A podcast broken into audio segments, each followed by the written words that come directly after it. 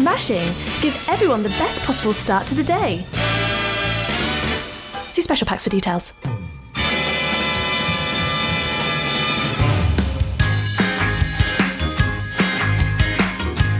It's smashing.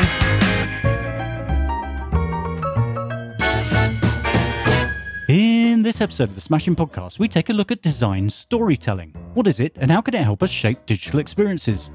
Vitaly talks to Chiara Aliotta to find out. But first, did you know that Smashing Magazine publishes brand new articles to the website throughout your working week? There's a lot to keep up with, but we're here to help.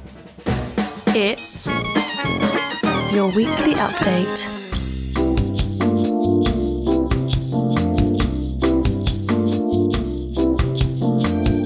In fine grained access handling and data management with row level security, Atila Fassina states that there are a few different reasons your app might need data access management, be it security and privacy, industry standards compliance, or data access control.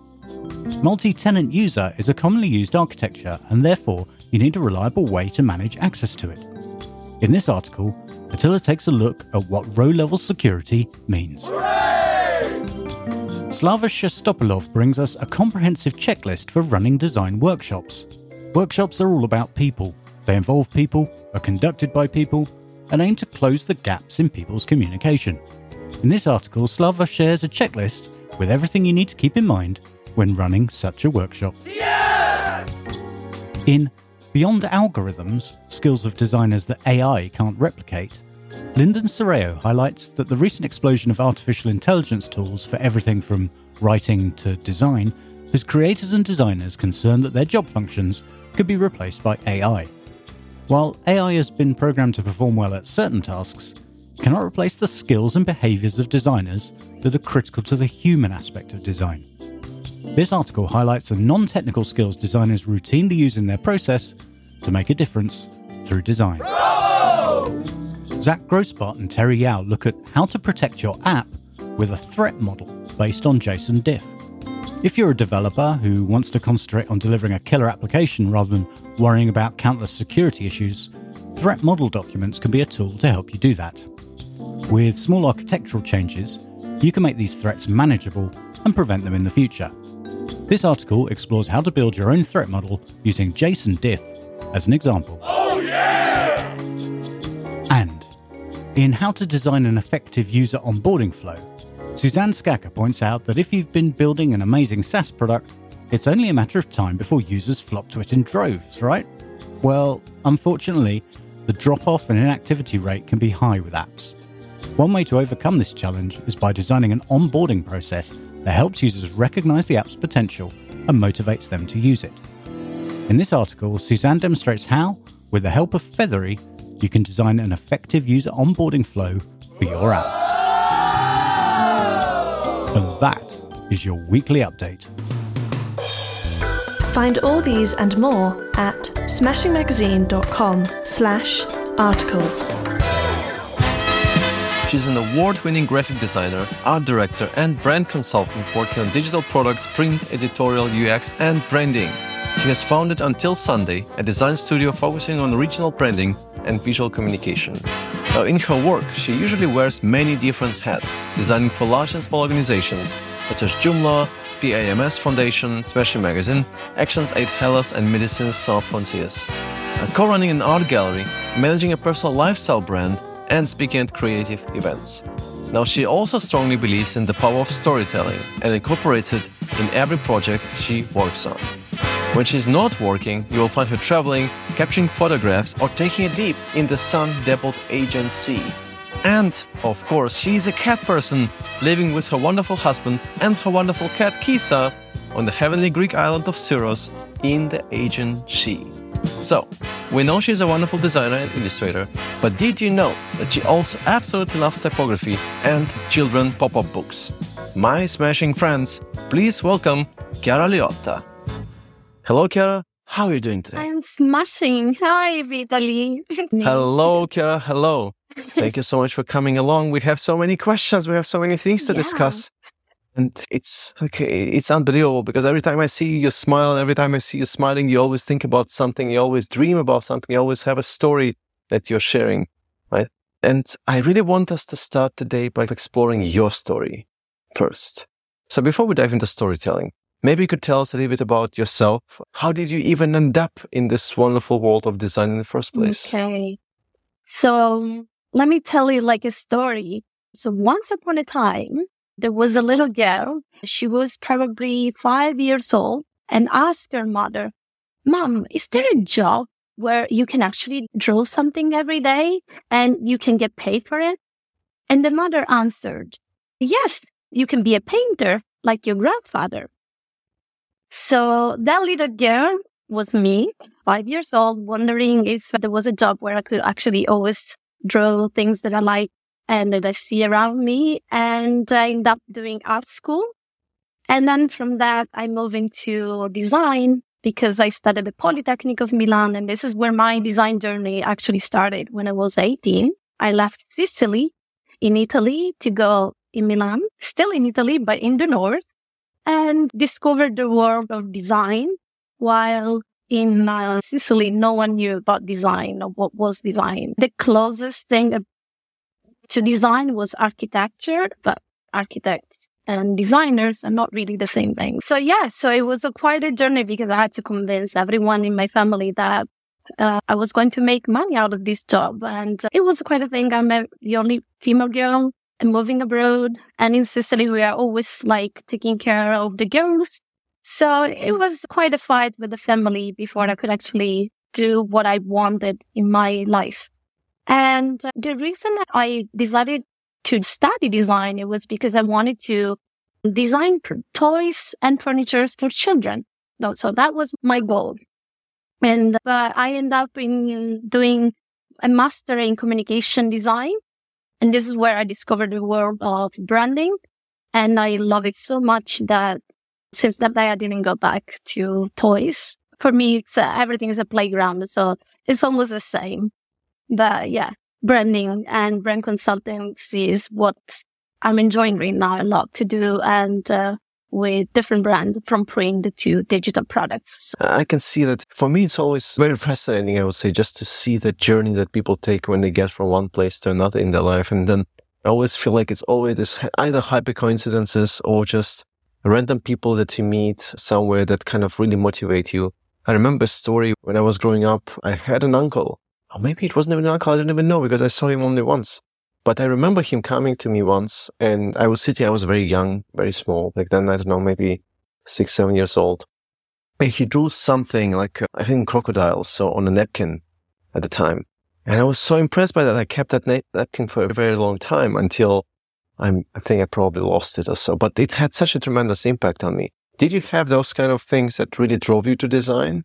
Or did you just want to draw things since you were a child? I think my inspiration was my grandfather, who I never met. My, my mom was talking very high of him.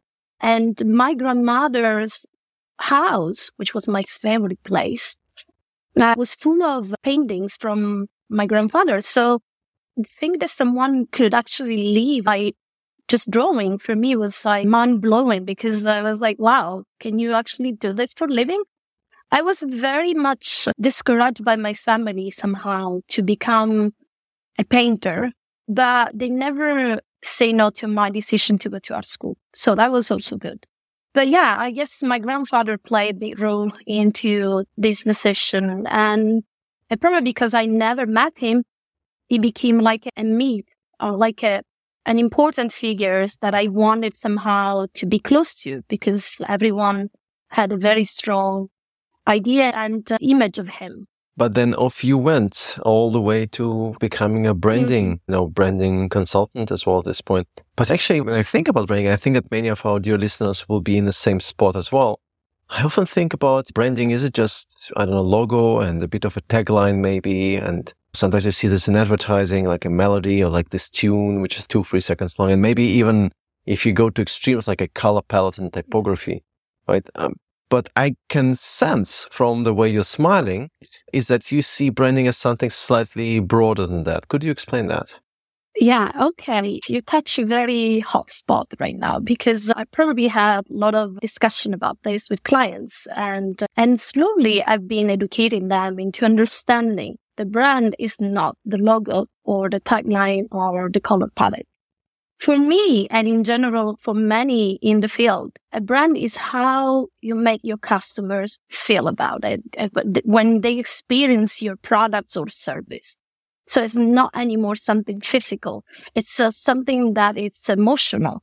And it's a very important aspect when we design anything, any touch points. That could be an application, could be a brochure, anything really, even a stand, even a conference. That's an experience. When thinking about smashing conference, this is an experience more than, of course, you have your logo, you have your taglines, you have everything, but what you're providing is uh, an experience. And that is your brand. This is what you bring with you, no matter where you are. If you're in San Francisco, New York, or in Freiburg, it doesn't really matter. That's what it for me is a brand is the consistency of an experience that no matter how you decline it, then is always the same for the customer, for the final customer.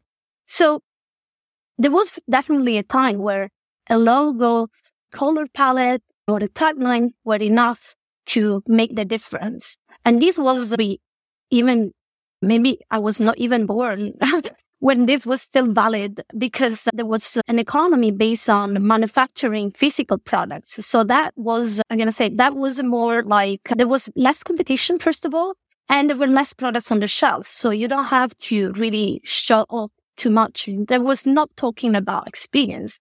The economy of the experience is uh, something that we talk about today and it's been around for a while. And this is where the brand start to become a bigger player. So when the client asks me for the logo or the color palette or the tagline, I usually call it the identity. I never call it like the brand. The brand is something else and it goes just beyond all this. It's one part is probably made of the logo, but it's never about the logo. It's always about how mm. people feel. But then I'm wondering also to, as well this point. So where does it stop? right? Because if you think about the experience that you're providing, the website is an experience, the customer service is an experience. You will see that sometimes we have this kind of terms also in, in the industry, customer experience design, service design, obviously user experience design as well. So how do you, where do you set, let's say, the frame or the limitations or the boundaries of your work? Is it because if somebody is coming to you and they want to have you to design the branding, do you also design things like voice and tone of the copy that they're mm. writing? Or do you also design, mm, I don't know, things like the personality, the illustrations, the characters and whatever they want to have? Or would you say that there are particular limitations that branding typically has after mm. all? Yeah, that's a good question. It really depends by the brief and the budget of the customers. This is, first of all, one important thing. This is, first of all, the limit. Then, of course, as you say, everything could be brand. And indeed it is. So you produce under the name of something that could be, I don't know, like I just think like smashing because I just took as an example. So whatever you build under smashing brand has to fill up the same experience. So the same experience of a community has to be consistent in everything you do. Now, when it comes to tone of voice uh, or things that are very specific, like even a video editing, like how we're gonna design the entering tone of uh, the Smashing podcast. So that also, it's part of the branding. So you usually go back to the tone of voice that you set up for your, for the Smashing mm, magazine, maybe. And then you go back and say, okay, it has to be fun. Maybe we can have some cats meowing. And then you start thinking how all this could come together. That doesn't mean I'm going to be the person. I usually go into a very high level aspect of the brand. So it could be indeed the tone of voice. It could be indeed the keywords we're going to use. And then based on that, there are specific people, video editors, copywriters is going to take my work and interpret it like it's a script. Actually, that's what it is. Usually that's what a brand manual is. It works like a script so that everybody can follow it. And, and of course, it, it needs some kind of interpretations too. So my work finished when I defined the brand in all the aspects, thinking of how it can be declined in a very high level. And after that, there are specific people joining and coming and working with that script, let's say, which usually it's a brand manual which is wider sometimes. If you have applications, it could be more than a brand manual. It can go down to design system as well. That's part of the branding for me because it's a, another way to experience, but a digital product. There are a lot of things. So you define those things up uh, very high level and then you find people working with you in defining the tiny bits of the brand. So it could be then, as you say, it could be the copywriting, right. the text, the illustrations and so on. What I really like about this approach, seeing it in this way is that it provides us with some opportunities to do something really interesting with branding. I mean, I know that you've been very vocal and very interested in how to connect storytelling and branding. Maybe before diving into storytelling though, I'm very curious just about your feelings today about brands per se. So if I think about brands, I don't know, 10, 20, 30 years ago, I have this strong feeling, and please correct me if I'm wrong, have the strong feeling that many brands could be neutral in so many things. They didn't need to take a stand. They didn't need to have an opinion. They were for everybody. And this is how I perceive, some, not all brands, of course, but some brands. So, for example, it would be very uncommon for a brand to have a political opinion about how things should be or express it on, of course, not on social media, but in print or in advertising. It was more about the product and really kind of advertising for marketing and all that for the product. And now I have the strong feeling that it's impossible. You can't be a brand and you can be a brand, but you cannot survive if you don't have principles that you stand behind. If you are afraid to make somebody or some of your customers unhappy, you really, if you want to speak to anybody at this point, you have to alienate somebody just because you have to stand for something. So do you see it in a similar way when it comes to branding? Or would you say that many brands can be perfectly fine being neutral around topics that are happening in, in society or in the world? So that's a very good question. Probably it's about the evolution of brand. I think the brand, every brand or any, uh, is um, political somehow, if you want to say this way. So they need to stand, they need to have a culture, they need to have a belief and values. So all these words are already defining what you're standing for. Uh, maybe in the past it was easier because uh, you were talking to the mother with the children or the father working until late at night. Now we're talking to communities and this is something that's changed because of the social media. So what we do is usually all together. We are always influenced by what other people are doing.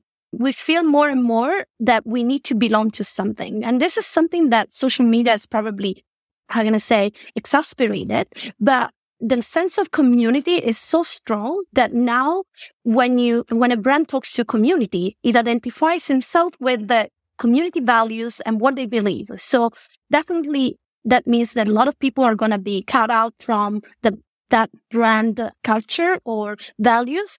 And it's fine because if you want to please everyone, probably you're not going to please every, everyone anyway. So you have to be very, I'm going to say, loyal to yourself. It's about consistency. It's about being true to yourself. So the brand needs to stand for something. And I recall when I was at a conference in New York and there was Debbie Millman. She did an amazing talk about how brands actually stand for a cause and how they can become a real propeller for a change. And I really loved that talk because she actually was nailing it because she showed how everything, every movement now has become a brand and, and how they actually, this is the power of branding. And this is a, and this is an amazing aspect of branding, especially when they stand for causes that are bigger than us. So as a unit, as small people, we can do very little, but as a community, we can really make a big change. So that's my take on this. Yeah. Uh, that makes sense. I, still have to bring up one question about branding. I know that we want to speak about storytelling, but one thing that really surprised me, and I think it was actually quite a, I know, viral thing, I guess, for a while, maybe a couple of years ago before pandemic, where um, all of a sudden many fashion brands decided that it's a good idea to redesign and they kind of rebranded and they ended up becoming quite generic. So the, the logos that they ended up having are very generic. The websites, very generic. Even the copywriting of how the emails were sent, very generic. But then on the other hand, what has been happening also is that you look at music industry and you look at, you know, festivals happening and every single DJ, every single music producer needs to have their own brand. They all, like whenever you have this wall of DJs that are playing, they all have their own branding in a way with their own, sometimes even custom designed typefaces. On the other hand, you also have these big institutions like banks, huge banks. They don't know, should we now be more kind of citizen centric and then more playful or not be more conservative and traditional because we're managing other people's finances and all that. So I do want to ask you at this point, where do you see, what would be the right way of putting it? Where do you see maybe the storytelling, right?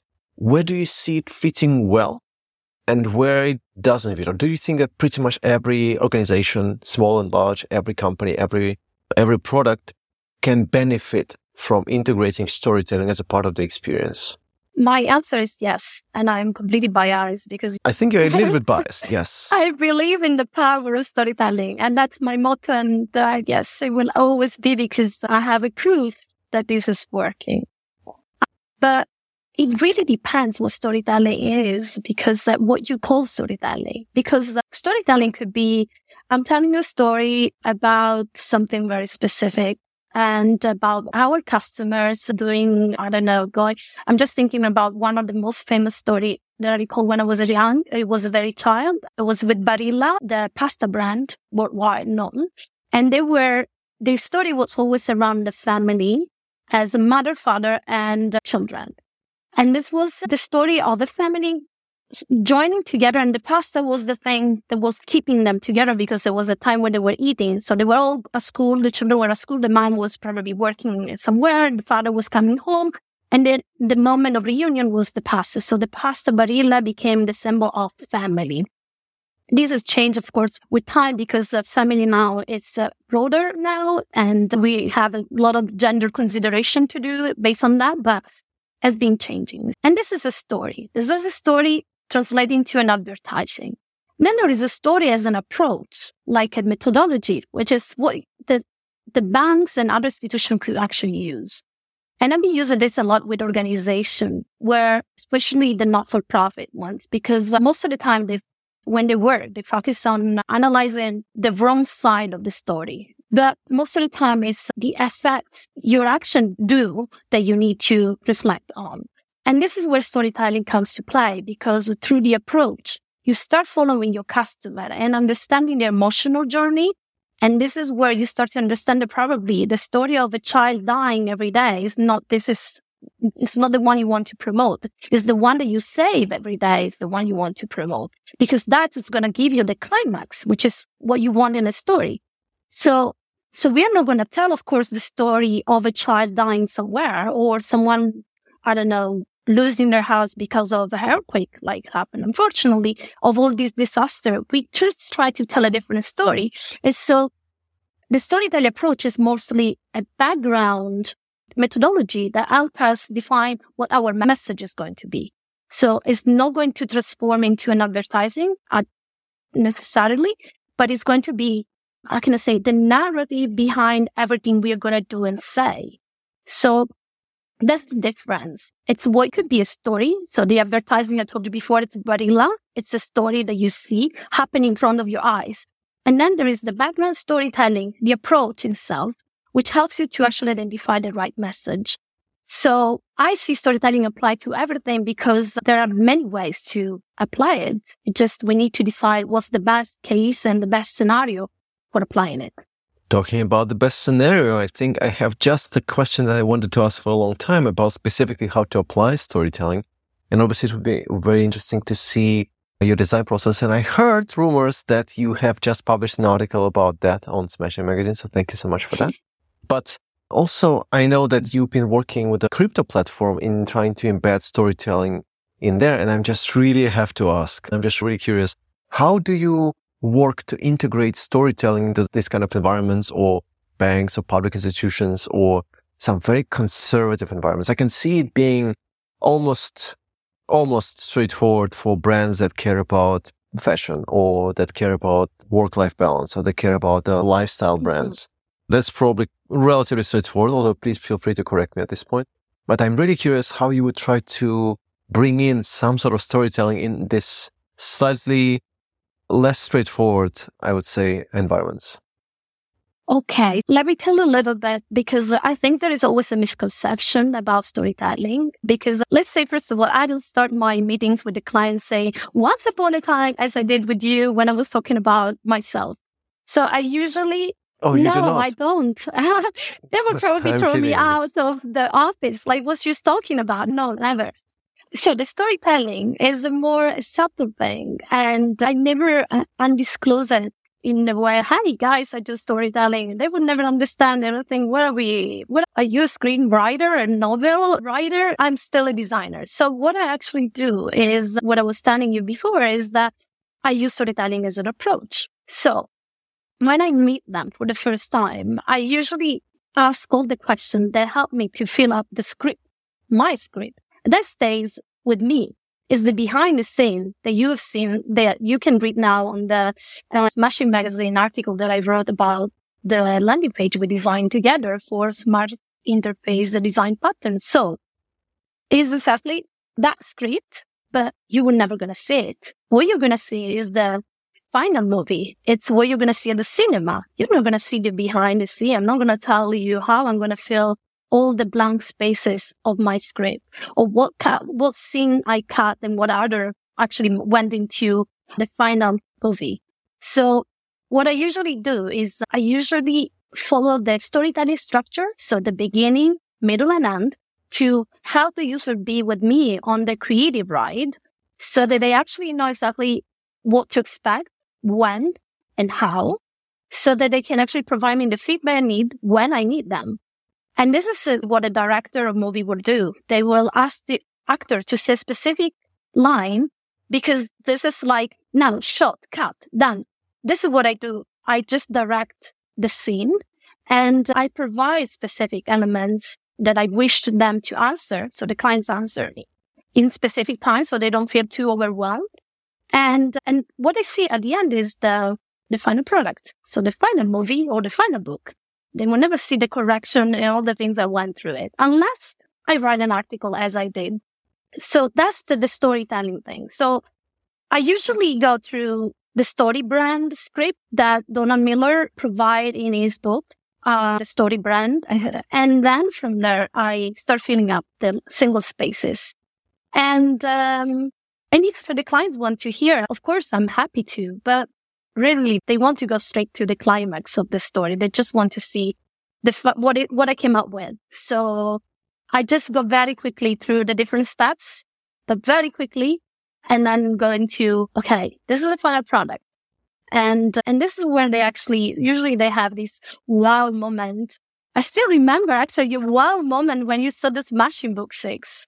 I still remember that. Oh, yes. I remember that vividly because everything is coming together all of a sudden. Because what I think that I have a strong feeling that very often when people like something, it's not just because it's aesthetically pleasing or has nice or anything like that. It's just something clicks.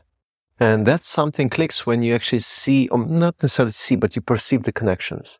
So for the smashing book and also for uh, the landing page, the idea of having all these different elements that kind of have their own life at first, but then put together, they bring everything else to life as well. But they also like, I, I, the only kind of best way of how I compare it in my, in my head is they're playing in an orchestra. So it's not every single element is doing their own thing. And you have this horizontal line that looks like this, and you have this little characters there having, you know, this, and then you have this image corners looking like that. Like whenever everything really fits well together, it's always like they're playing in an orchestra, like some sort of a symphony or anything. And I think that people notice that. They might not necessarily be able to articulate it and point it directly. I don't, I know exactly why it's done this way, but it's almost like you're hiding a little bit of gems or Easter eggs every now and again here throughout your design for people to discover. It's like a treasure hunt almost. So this is at least my feeling about it. What do you think? Yeah, I really agree with you. And uh, that effect is uh, like magic for me when it happens. It's like when you watch a movie and you really like and you can watch it again. And every time you find something different in the movie that you didn't notice the first time.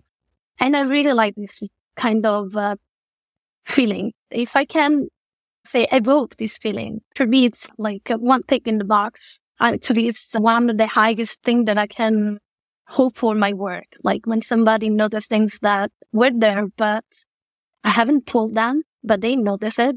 And yeah, this is amazing. This is magic for me. And, and that's why, uh, again, I believe in storytelling so much because only with storytelling, you can put all these pieces together to work together well and also to create sequels if you want to and expand that story even more. That's what storytelling can help you to. And yeah, I'm happy that you feel this way because that's uh, the highest achievement for a designer. Yeah. Also, just to maybe go a little bit more into the process on it. So you would literally sit down and take a piece of paper and think about the plot, think about the climax, think about the Aristotle's arc, maybe a story arc, or the heroes in the story and the rivals, and I don't know, all these different things, and really map them before you start designing? Or does it help you to design the elements that will then go into the composition? Or would you say that it guides you towards the structure, the layout of the page, or both? Depends. Depends how it, it depends really the kind of work. When it comes to branding, because it's a little bit more complicated, I usually go through the values and all the elements of the story. So value, emotions and actions that we want the user to do with the brand or so all these things. And I really need to create like a plot for that because there are so many variables happening when it comes to brand. When it comes to landing page, like the one we designed together for your course, usually I use the, the landing page as a shot. And I, the first thing I do is really divided the landing page in three scenes, the opening, middle, and closing scene. And then I start to fill up with the elements I already asked you about the story. For example, you remember I asked you, okay, how do you want the people to buy your course? And what else are you providing? Is there any gift? These are all things that help me then. I position them inside the page between the different acts. And this is how I start to build the story for you and to ensure that actually we can move from one act into another one so I put some delight. So, for example, you were telling me, oh, there will be a gift um, for the people unlimited access to the deck. And I was like, okay, we need to put it somewhere on, on the website. It needs to be just before maybe they sign up. So it's going to be a delight moment of surprise that's going to convince them that this is the right way to go. And I try not to use kind of dark patterns. But of course, the idea is always to propel the, the, to the final action. I just want people to finally go to the end. So it really depends. But when it, for example, for your, for your landing page, uh, it was difficult to find the central theme, the concept. How can we look different? Okay, we're talking about video course, but yeah, but how can we make it a little bit more memorable so that people are saying, oh, this is something, this seems different. This seems interesting. How can we can keep this curiosity and playing around? Because the designers are very difficult to please. So uh, you were talking with a very difficult audience. So I am one of them. So try not to put myself in that shoes, but of the shoes of the customer. But I have to feel some empathy about a designer who wants to discover a little bit more about UX design and design patterns. So the playful side of the illustration was a probably the most difficult part because I mean, we're like, oh my God, we're going to talk about food now. But yeah, he's in the kitchen oh my God, everything leads over there to food experience. Oh yeah, this is what it's going to be. It's going to be a food experience. So that was me like talking to myself, putting down the notes and I was like, yeah, this is going to be, this is it. To be a food experience. Now I need to transform the cogs into fish cakes. I don't know how I'm going to do it, but I'm going to do it.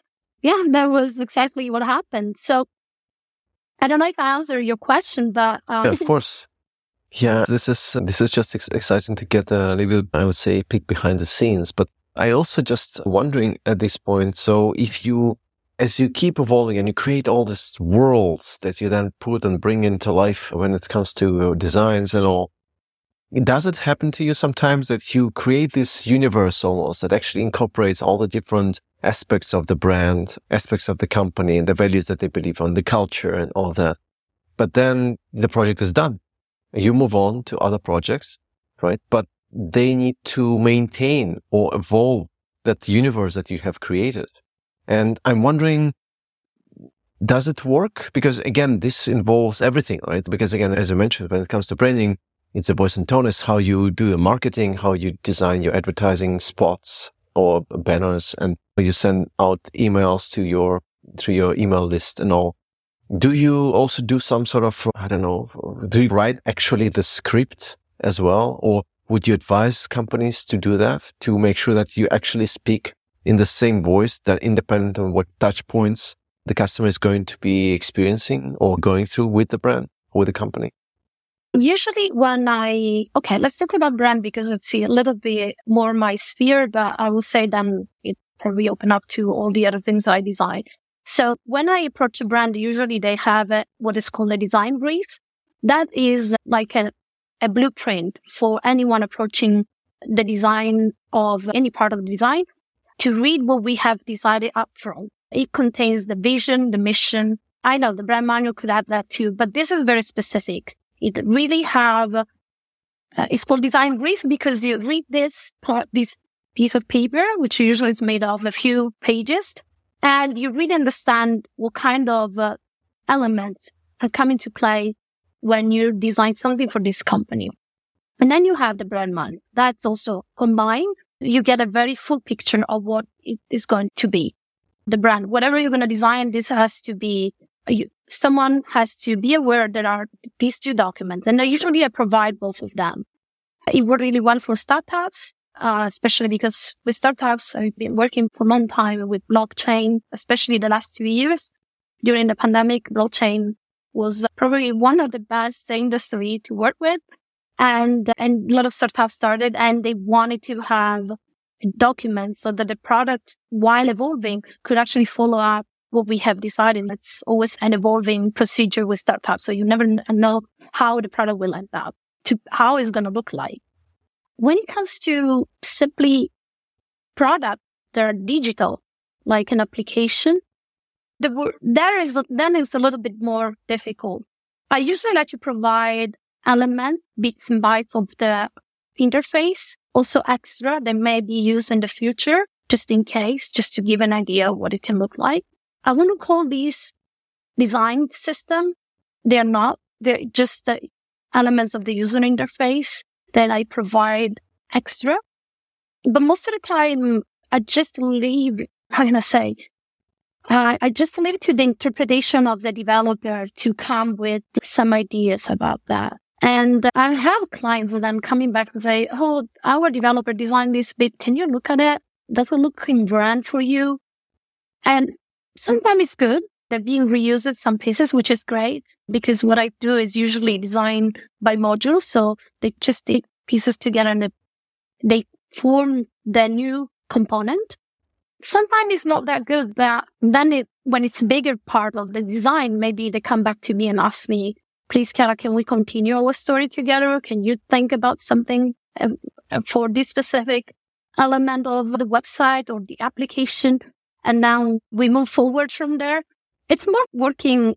I don't know. I think about the sequels or I don't know, Stranger Things. Okay. It's okay. They make, or maybe, oh no, maybe I will say some movies like where a different director working together. And then at the end, you have a nice uh, melting pot, but it's nice. It doesn't look like strange because uh, all of them, they pick up from where the other has left. So sometimes they call me to review some of these pieces and, and it's a nice moment because uh, you refresh a little bit the brand, you refresh a little bit what you said, and uh, you hope they will follow up from there on with their own stats. Most of the time, it's it's easy. Right. It's easy then, but I usually have been called back to review big pieces of design just because they didn't feel like it was quite right as they were done. Yeah, I think it also can be almost like a never-ending story when it comes to this kind of embedding storytelling evolving the brand and so on. And fortunately, there is a wonderful chance that our wonderful readers or readers or listeners can get to join one of your upcoming workshops where I think going to look into just that. And it's called the power of storytelling. And it's taking place in March in about a month or so from now. Maybe you could share us, share a bit of a few insights with us about what it will be about and why all the wonderful people who are listening to this now should absolutely go ahead and join you in that adventure.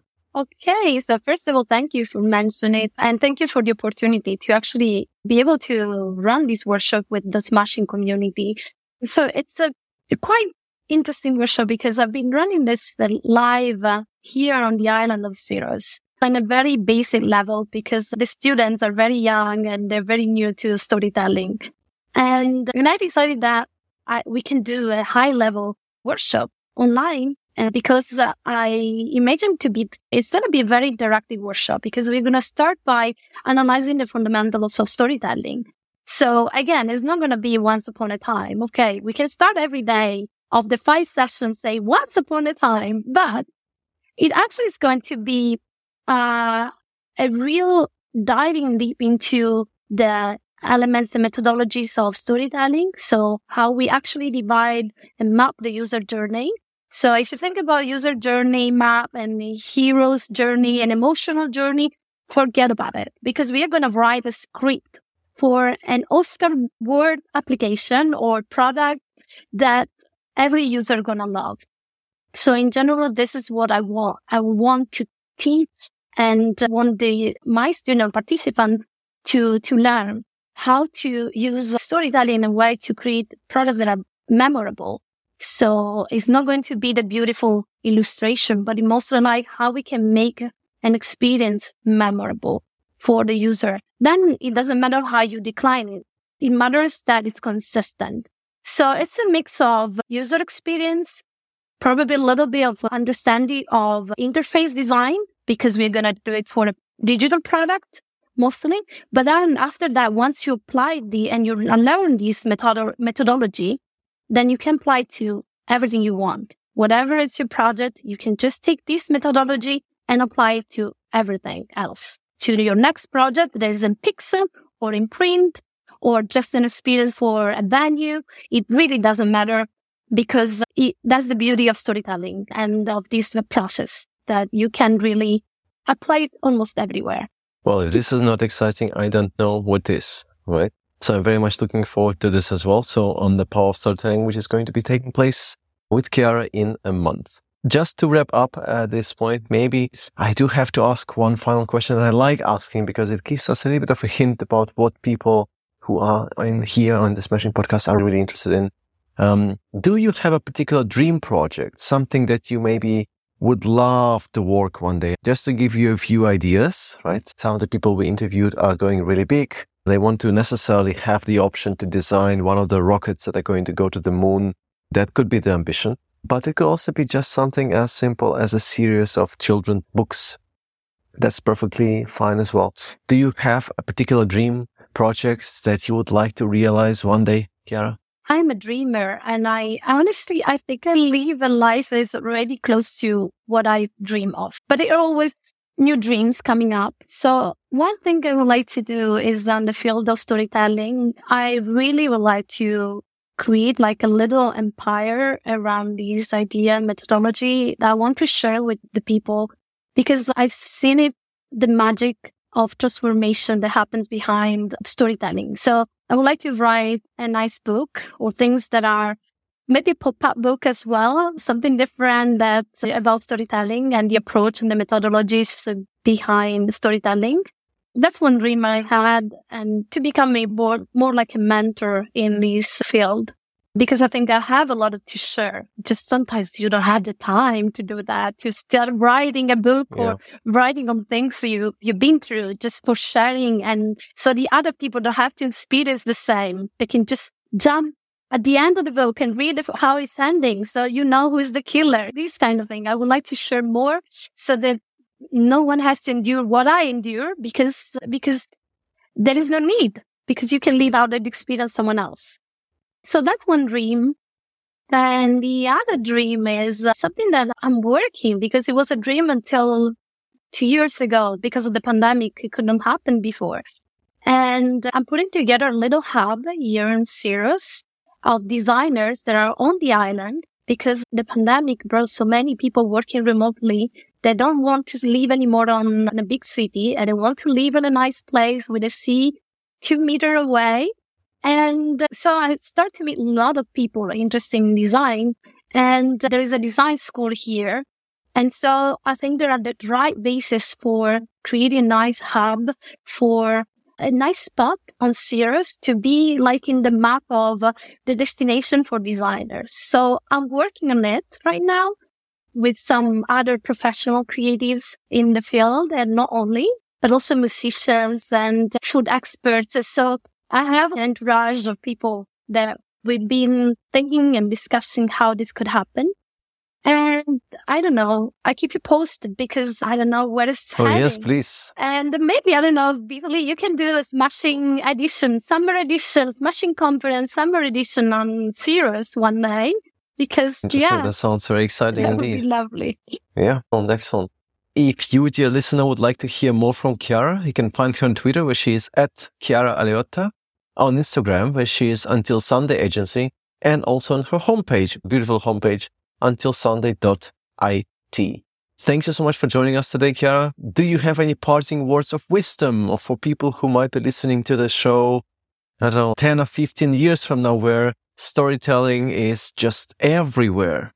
Anything that you'd like to send to the future, a message to the future generations? Uh, I just think about just design always to put the smile in the face of your customers. So if storytelling is one way, please do it. If you know other ways, please share it. This is Smashing.